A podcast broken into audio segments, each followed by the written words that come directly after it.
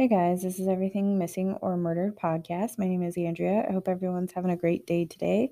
Um, I'm just doing one case tonight. It is an extremely old case and it it is not solved. I mean, unless, you know, until a police officer comes out and says this is who did it, to me it's not solved. Um, you can't arrest the suspect or suspects at all because they're probably no longer alive, which I, I'm pretty sure they're none of them are alive.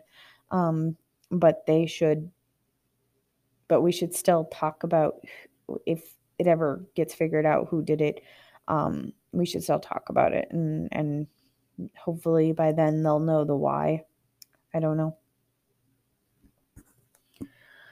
Elizabeth or Betty Short was born on July twenty-ninth, nineteen twenty-four in Hyde Park, Massachusetts. She had four sisters, two older um, named Virginia and Dorothea, and the two younger named Eleonora and Muriel. Her parents were Cleo and Phoebe Short. The family moved out to Medford, Massachusetts in nineteen twenty-six, where Elizabeth ended up growing up.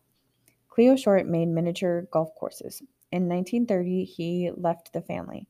He parked his car by a bridge to make it look like he had been killed, um, or not, not been murdered or anything, sorry, but killed himself, made it look like he killed himself, which is weird because uh, he pretends to do that. Phoebe, Phoebe had to raise all of the kids by herself. They lived in Salem Street. A few years go by and Cleo writes and asks to be forgiven out of, um, but of course she refuses, which I don't know how anyone can blame her. If my husband did that, I would never speak to him again because there's children involved. It's messed up. And plus he, uh, you know, pretended to be dead. So it just doesn't make sense to me.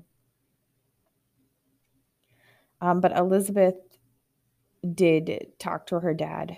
Um, he, he wrote her back. He, sorry, excuse me. After he wrote the family for forgiveness, she wrote him back.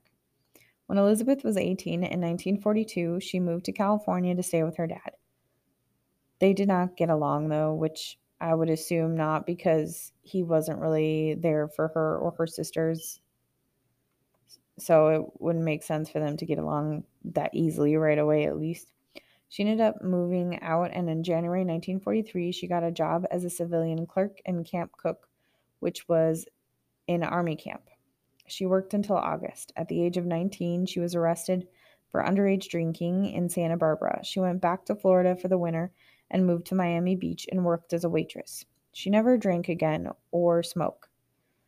In nineteen forty-four, Elizabeth met a major, Matthew Gordon, in Miami Beach. They got engaged, but he was killed in a plane crash on August tenth, nineteen forty-five. In nineteen forty-six, Elizabeth went to L A. She had an ex-boyfriend that lived there. So she was thinking probably she would be able to like stay with him. And his name was Joseph Fickling, but he was out of state. He moved. She stayed at hotels and some friends' houses, um, never really settling down. At this point, she goes to San Diego. And on January eighth, nineteen forty-seven, a man named Robert Manley offered to drive her to L A. They spent the night in a motel, but Robert said that they did not sleep together. The next day, Robert took Elizabeth to Los Angeles bus station. They ended up at another hotel, but he said he left around six thirty p.m. I'm not really sure why someone who would offer another person a ride and stay with them that long. I feel like you just drop them where they need to go. Um, but maybe he was just worried about her. I'm not sure. But after that, after the six thirty supposedly time um, that he claimed that he was done talking to her, like saying goodbye or whatever, um, there was a, quite a few days in between then before um, she was found murdered that, that is unaccounted for. Like they have no idea what she was doing during that time, like at all that I could find anywhere. On January fifteenth, nineteen forty-seven, Elizabeth Short was found murdered in the Los Angeles neighborhood of Leimert Park. The person who reported finding her was a mother out for a morning walk with her kid. Can you just imagine going out for a walk anywhere and seeing something like that? Oh my gosh. And then it's just a horrible situation. The woman who found her thought she was a mannequin at first because of how her body had been posed. And this is going to get kind of graphic, so I'm just warning you. At the time of Elizabeth's death, she was twenty-two years old. She had been sliced in two at the waist and completely drained of her blood. Some of her organs, such as the intestines, had been removed and neatly placed underneath her buttocks. There was parts of her thighs that were cut away and her breasts. Her stomach was full of feces, and people think she might have been forced to eat them. Now, I have read this case lots of times, and I don't remember ever seeing that, and I thought that was crazy. I was like, what the heck? Like, I mean, she's already been through a lot, and then that happens. Like, I mean, there's so much. I just can't imagine what she went through. It's horrible.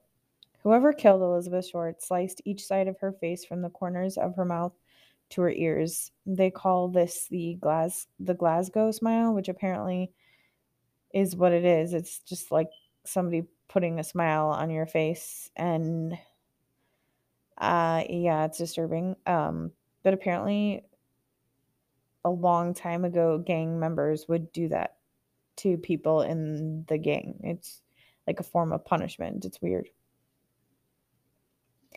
Her body was washed clean too, which is crazy to me. So the police think that she was killed somewhere else and dumped in Leimert Park. Well, yeah, that's true. They found a heel print near her body and a cement sack with some blood. Um, and it is to be believed that that, is, that bag was used to transport her body to the vacant, the vacant lot that she was found in.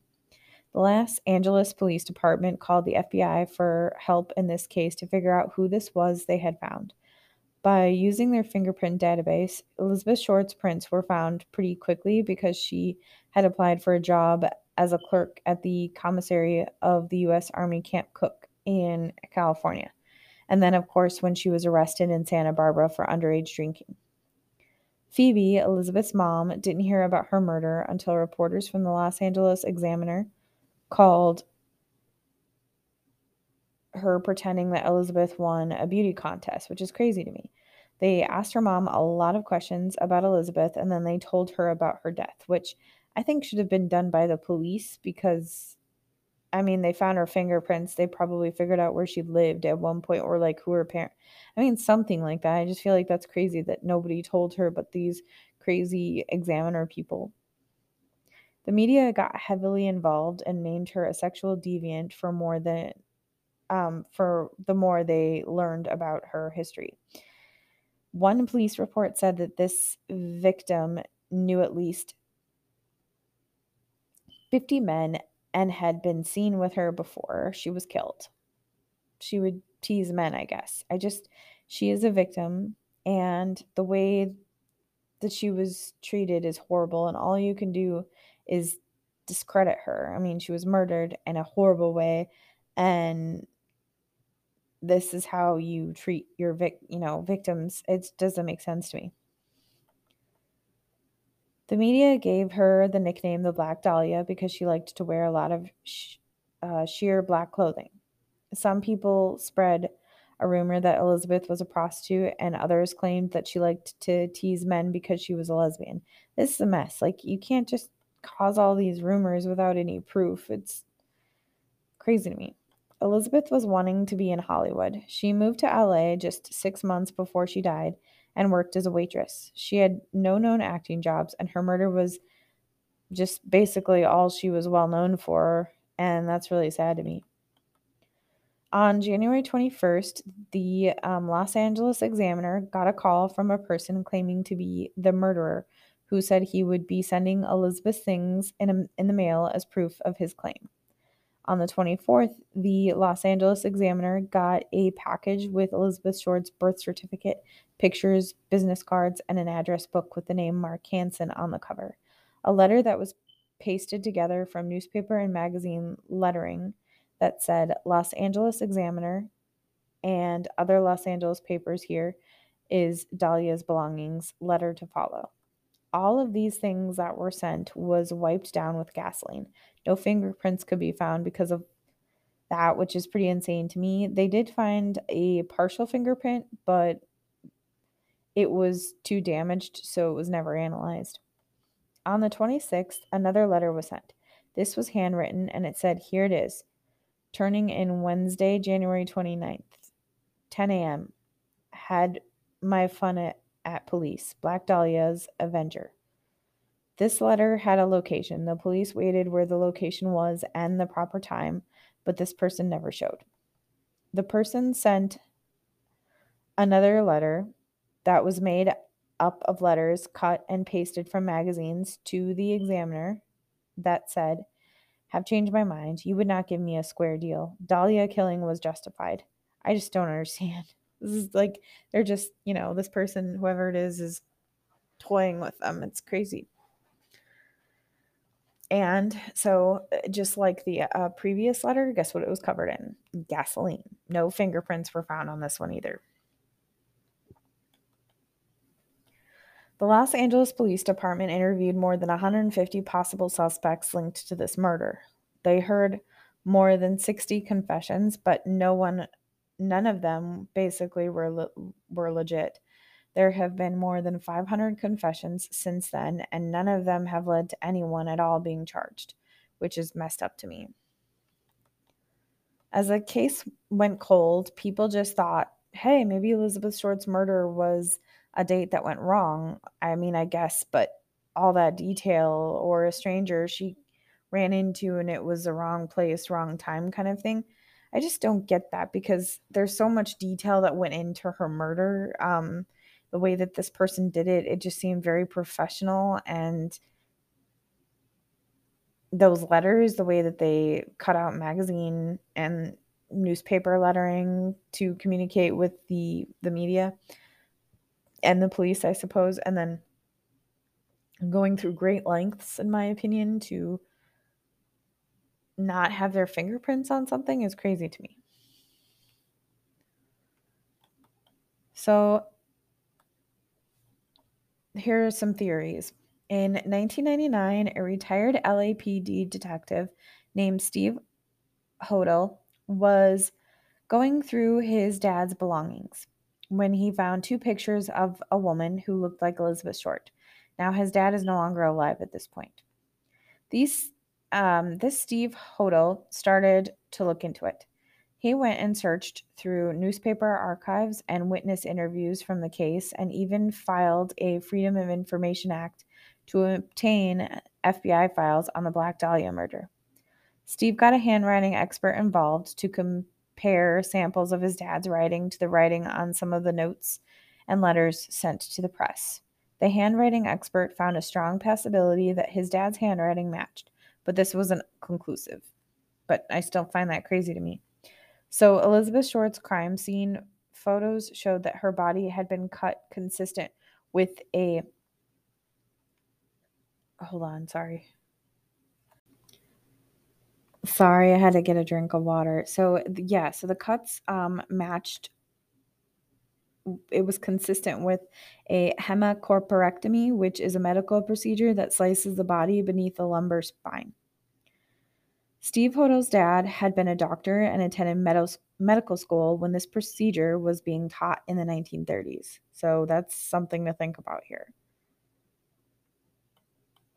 Steve looked into his dad's archives at U C L A, finding a folder that had receipts for contracting work on his house. There was a receipt found a few days before Elizabeth was murdered for a large bag of concrete, the same size and brand as a concrete bag found near her body. That just cannot be a coincidence. I was in awe of that one. When Steve started to look into all of this, a lot of the investigators from the beginning of this case are no longer alive, but he was able to talk to some of these police officers about the case. He gathered all this evidence and wrote a book in two thousand three called Black Dahlia, Avenger, The True Story. An L A Times columnist named Steve Lopez requested official police files from the case and found that after the murder, the L A P D had six main suspects, and one happened to be George Hodel, Steve Hodel's dad. He was a very sought-after suspect because his house was bugged in nineteen fifty, so the police could monitor what he did. George Hodel was overheard telling someone, "Realized there was nothing I could do but a pillow over her head and cover her with a blanket. Get a taxi. Expired twelve fifty-nine. They thought there was something fishy. Anyway, now they have, now, now they may have figured it out. Killed her." I mean, that's just Suspicion. I did kill the Black Dahlia. They couldn't prove it now. They can't talk to my secretary anymore because she's dead. So he's basically claiming that he killed the Black Dahlia and then his secretary. Uh, it's just crazy. I mean, if the recordings are to believe, be believed and stuff like that, it's just crazy. Even with all this, the case is still not really closed. Steve Hodel was looked into other murders that his father could possibly be connected to. Like, he could possibly be a serial killer. I mean, he openly admitted on this recording that he, you know, killed his secretary too for whatever reason.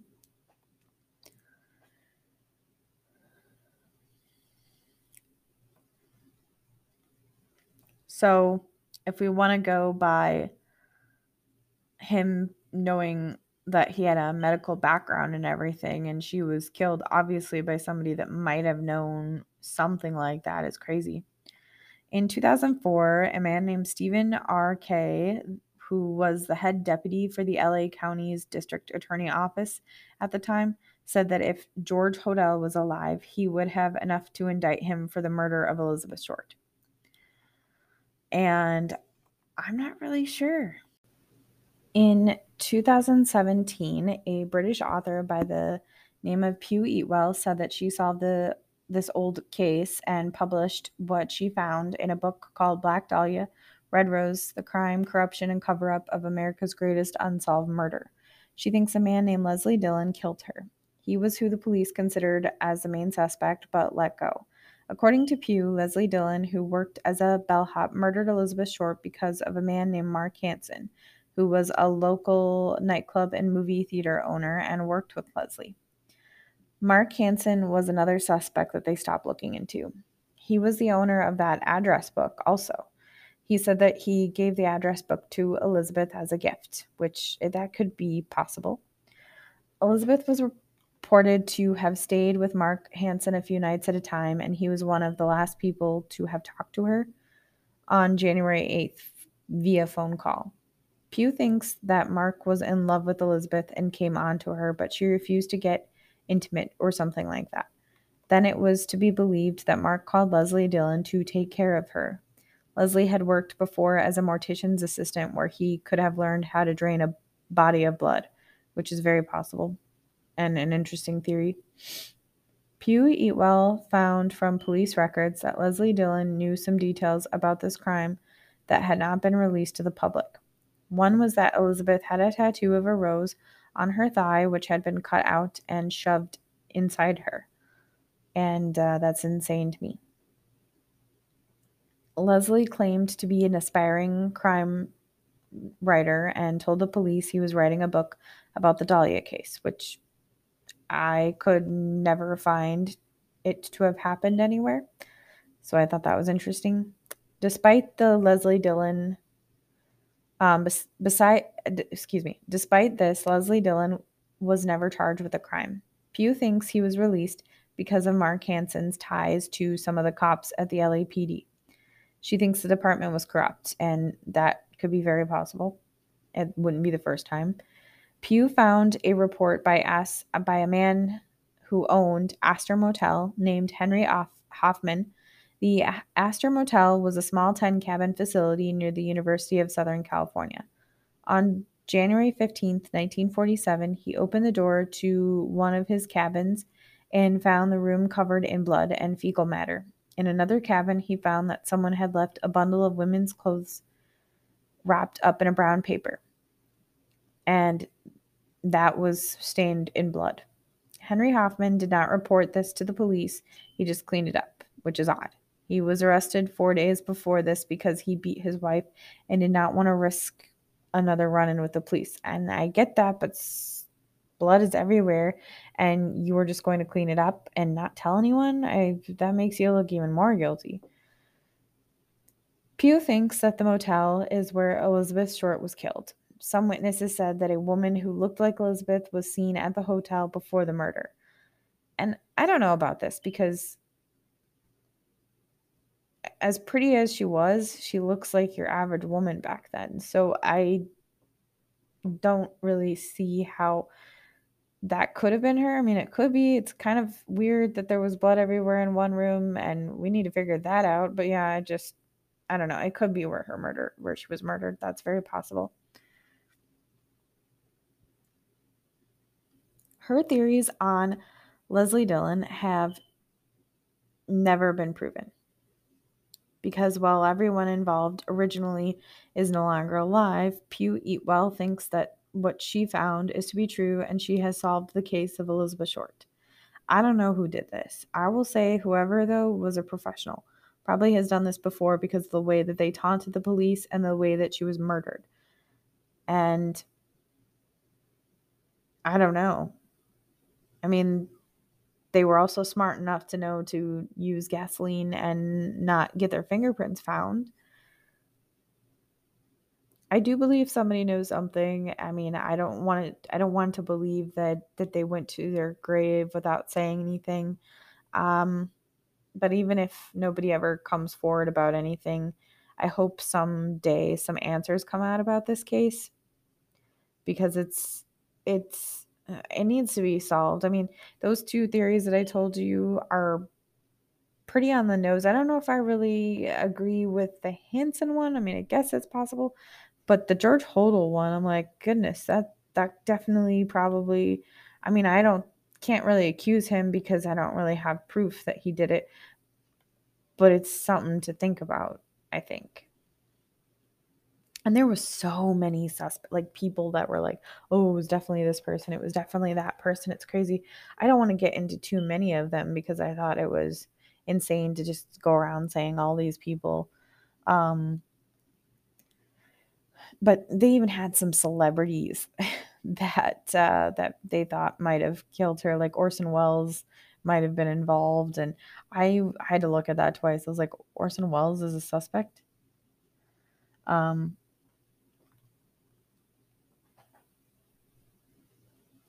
I guess because he beat up some mannequins a few months before Elizabeth Short was killed.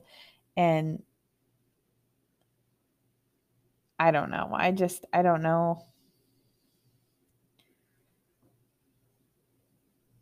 And apparently, um, so you know how like Elizabeth Short said that she was interested in acting and wanting to try out? Well, apparently she sent a letter home to her older sister, Virginia, claiming that she had a movie director who was going to give her a screen test. So that's why they're like, okay, maybe it was Orson Welles. uh, I don't know.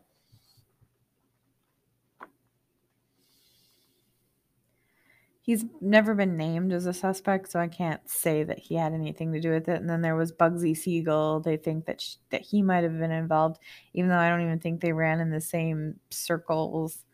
Um, but uh, like Mickey Cohen, like they thought all of that, and I was just like, okay, I don't know. But the two that I listed are definitely good candidates. Um, I don't, I still don't know if Mark Hansen did it. I, I don't know. That one sounds less likely than the George Hodel one, but anything is possible. And I just, I don't normally like um, theories. I normally don't get into it because I think it's, I don't know if it helps or hurts the case more often than, you know, I just don't know if it really helps. I mean, some of them are just out there. That's why I didn't really name them all, because I'm like, what the heck? Like, you can't just, just because this person's a doctor, you can't just say that person did it because he's a doctor and he lived a block from where she, she was found.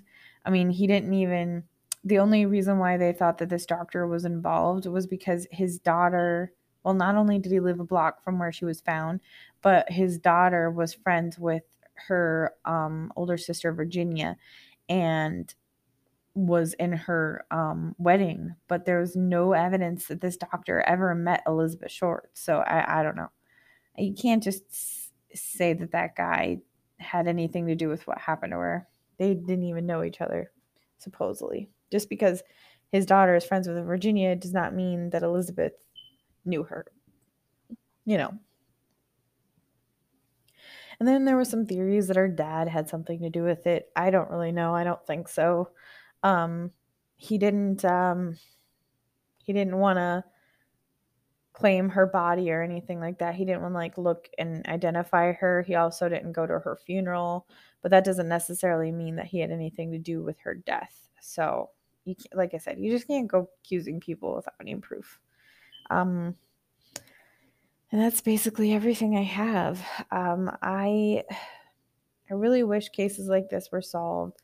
I know you probably think, well, maybe it definitely was because of all that I'm saying. I, I don't know. I'm not a detective, so I'm not going to say this person did it or that person did it.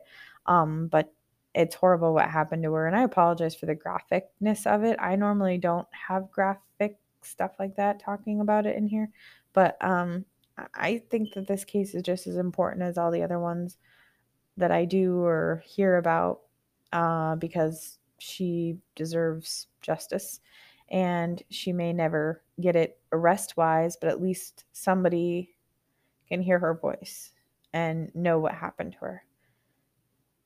And the biggest thing, it's not just the who or the why, it's what happened between January eighth and January fifteenth.